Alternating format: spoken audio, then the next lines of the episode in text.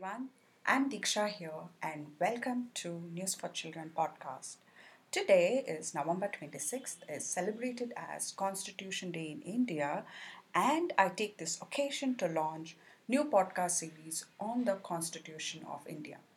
November 26th is celebrated as Constitution Day to commemorate the adoption of the Constitution on this day in 1949.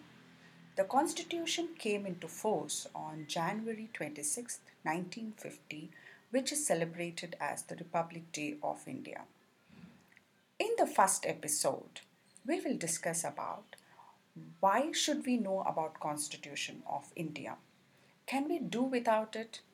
Uh, we live in a civil society which is governed based on the principles provided in the Constitution does that not make it essential to know what is there in the Constitution? Of course it does, isn't it? For instance, once in five years, we go and cast our vote to elect our representatives. Everyone have the right to vote, irrespective of caste, creed, gender, etc. Let's look at how, how the right to vote progressed in other developed countries.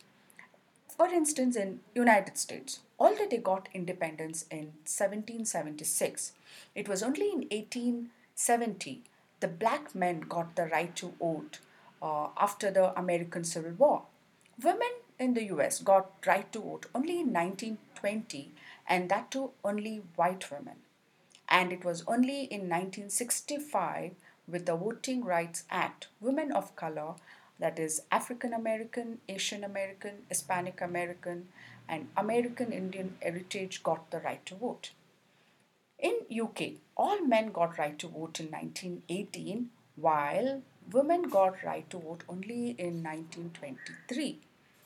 Whereas in India, at one shot, with the adoption of the constitution on November 26, 1949, everyone got right to vote uh, irrespective of caste, creed, gender, etc. No discrimination. It is one of the most important political right, and everyone got right to vote without any discrimination. Isn't that amazing? Women didn't have to fight for this political right. Minorities didn't have to fight for this political right. So, it is the constitution which gave everyone the right to vote. But who created this constitution of India? It is the people of India through their representatives.